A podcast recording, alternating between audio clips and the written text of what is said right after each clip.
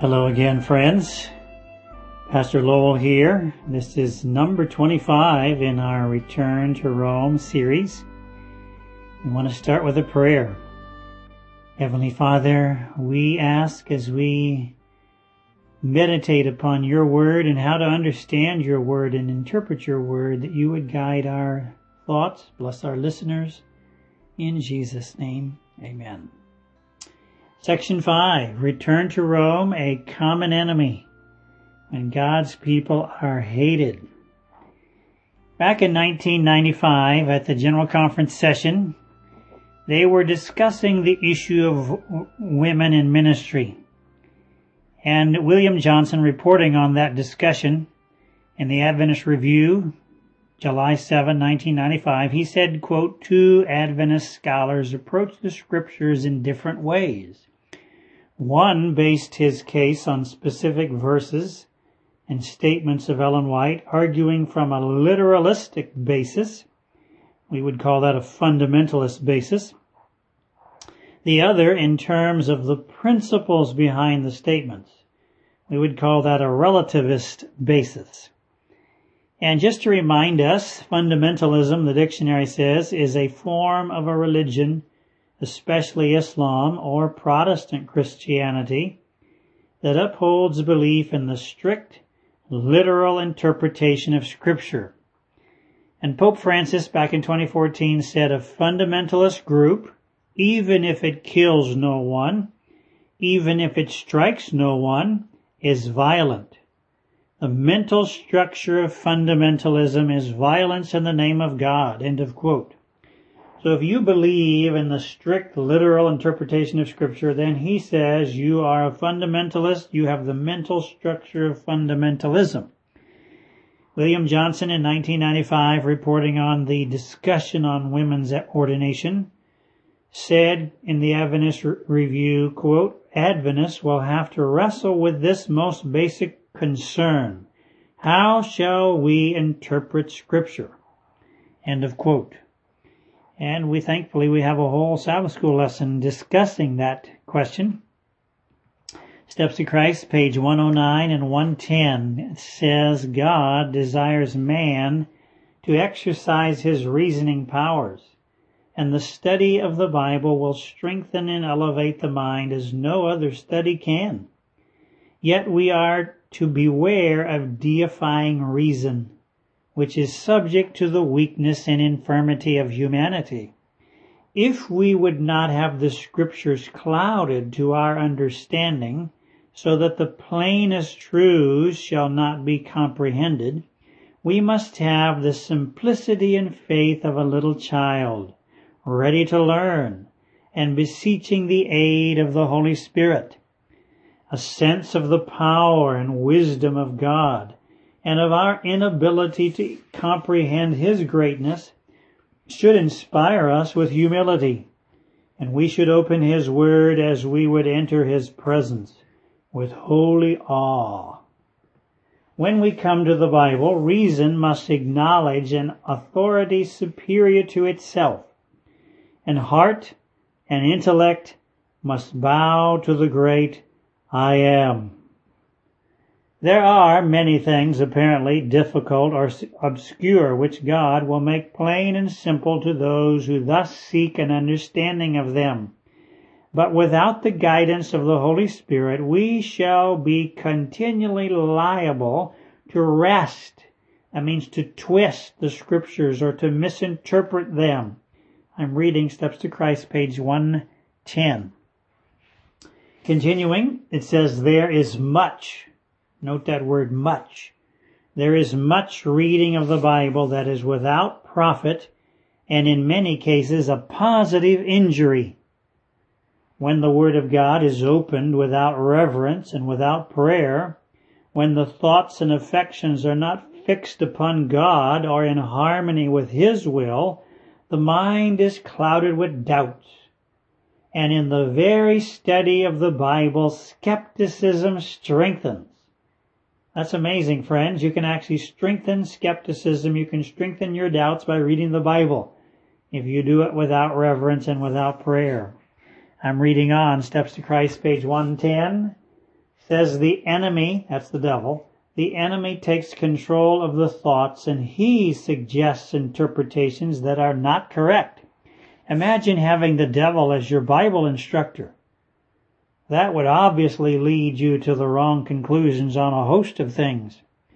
Reading on, Steps to Christ says, Whenever men are not in word and deed seeking to be in harmony with God, then, however learned they may be, they are liable to err in their understanding of Scripture, and it is not safe to trust their explanations. End of quote. Let the Bible speak. So we come to the question, how shall we interpret the Bible? In the history of biblical interpretation, four major types of hermeneutics have emerged. The literal, moral, allegorical, and anagogical. Those are the four types of hermeneutics. We're going to look at each of these. And we will apply each of these to the Sabbath commandment and see what we get.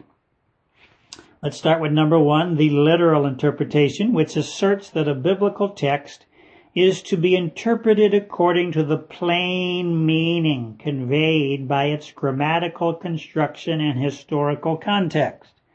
The literal meaning is held to correspond to the intention of the authors. The primacy of the literal sense was advocated by Martin Luther and John Calvin, along with a host of other reformers. In fact, virtually all the reformers interpreted scripture based on the literal method of interpretation. Also, our Adventist pioneers use that method of interpretation of Scripture. Taking the Sabbath commandment, when God said, Remember the Sabbath day to keep it holy, the seventh day is the Sabbath of the Lord thy God, using the literal method of interpreting, interpreting the Scriptures, we understand that we are to set aside the literal seventh day of the week, Saturday, for rest and worship as God's holy day of rest, as God himself commanded in his word. That's where the literal interpretation of scripture will take you. The second method of interpreting scripture is the moral interpretation or ethical. Sometimes it's called the ethical interpretation of scripture which seeks to establish exegetical principles by which ethical lessons may be drawn from the various parts of the Bible. In other words, we're sort of reading between the lines, not so much what the Bible literally says, but what it means in the daily life. We're looking for the principles, like William Johnson mentioned in the Review Herald. So, taking the Sabbath commandment when God said, remember the Sabbath day to keep it holy. The seventh day is the Sabbath of the Lord thy God. Using the moral or ethical method of interpreting scripture, we look for the principle behind the Sabbath commandment, which is to rest in God and in the gift of salvation through Christ's death on the cross. Since Christ made the atonement for our sins by his death, and since we cannot add to that merit by anything that we do, the Sabbath as a literal day of worship is unimportant. Therefore, we can rest according to the fourth commandment any day or, or every day of the week, or whichever day is appropriate to our culture or context. I want to say right here, I disagree with this theological conclusion but I'm simply showing where the moral or ethical interpretation of Scripture will take you. That's what you get when you interpret Scripture from the moral or ethical method. The third method of interpreting the Bible is the allegorical or symbolic interpretation. The allegorical interprets the Bible narratives as having a second level of reference beyond those persons, things, and events explicitly mentioned in the text. That's sort of like the sim, it's referred to as the symbolic interpretation. So, using our, our illustration, the Sabbath, when God said, remember the Sabbath day to keep it holy, the seventh day is the Sabbath of the Lord thy God. Using the allegorical method of interpretation, we look for what the Sabbath commandment symbolizes. The symbolic meaning of the Sabbath would, of course, depend on the particular scholar or pastor that we are following, or on our own inspiration of the moment. The end result of this method of interpretation is a Sabbath rest that changes as quickly and as easily as the wind. Today, the Sabbath rest could symbolize the millennial rest of the saints in heaven. Tomorrow it might symbolize the sleep of death when we rest from our labors. And again, I want to make it very clear, I disagree with this theological conclusion, but I'm simply showing you where the allegorical or the symbolic method of interpreting scripture will take you. Let's come to our fourth method of interpreting scripture. That's the anagogical or mystical interpretation which seeks to explain biblical events as they relate to or prefigure the life to come. So, using our illustration of the Sabbath, when God said, remember the Sabbath day to keep it holy, the seventh day is the Sabbath of the Lord thy God, using the anagogical method of interpretation, we look for what the Sabbath commandment prefigures in the future life. Therefore, the fourth commandment, in its mystical or anagogical meaning, refers to the rest from the labors and trials of earth when we get to heaven. Now, again, I want to clarify. I disagree with this uh, the this theological interpretation of Scripture, but I'm simply showing you where that method of interpreting the Bible will take you. So, when you look at these four methods, the literal, ethical, symbolic, mystical, only the literal interpretation of scripture supports the Adventist doctrine of keeping Saturday as a day of rest and worship. And I want to add to that, we must use the same literal interpretation of scripture for all other Bible doctrines or truths, including the role of women in ministry. What does the Bible actually say? What it says literally is what we must accept, not try to explain it away based on, well, principles or our culture. We really interpret the Bible literally as Seventh day Adventists, or I should say we should interpret the Bible literally. That's fundamentalism. Fundamentalism is a form of a religion, especially Islam or Protestant Christianity, that upholds belief in the strict literal interpretation of scripture. We are fundamentalists. How do you interpret the Bible? Number one, let the, read the context. Number two, let the Bible interpret itself. And number three, we compare scripture with scripture to understand scripture. And that is why Ellen White says, be careful.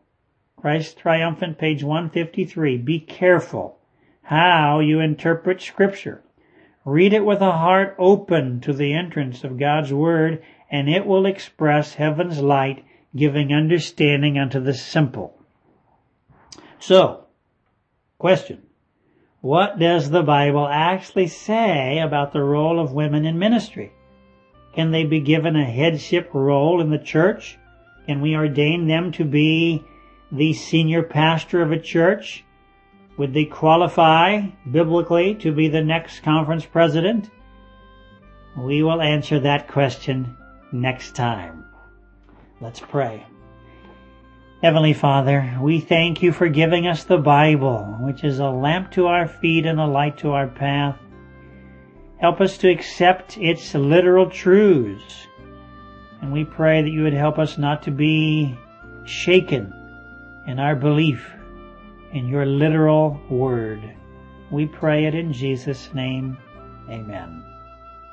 From Pastor Lowell here, I say to you, God be with you until we meet again.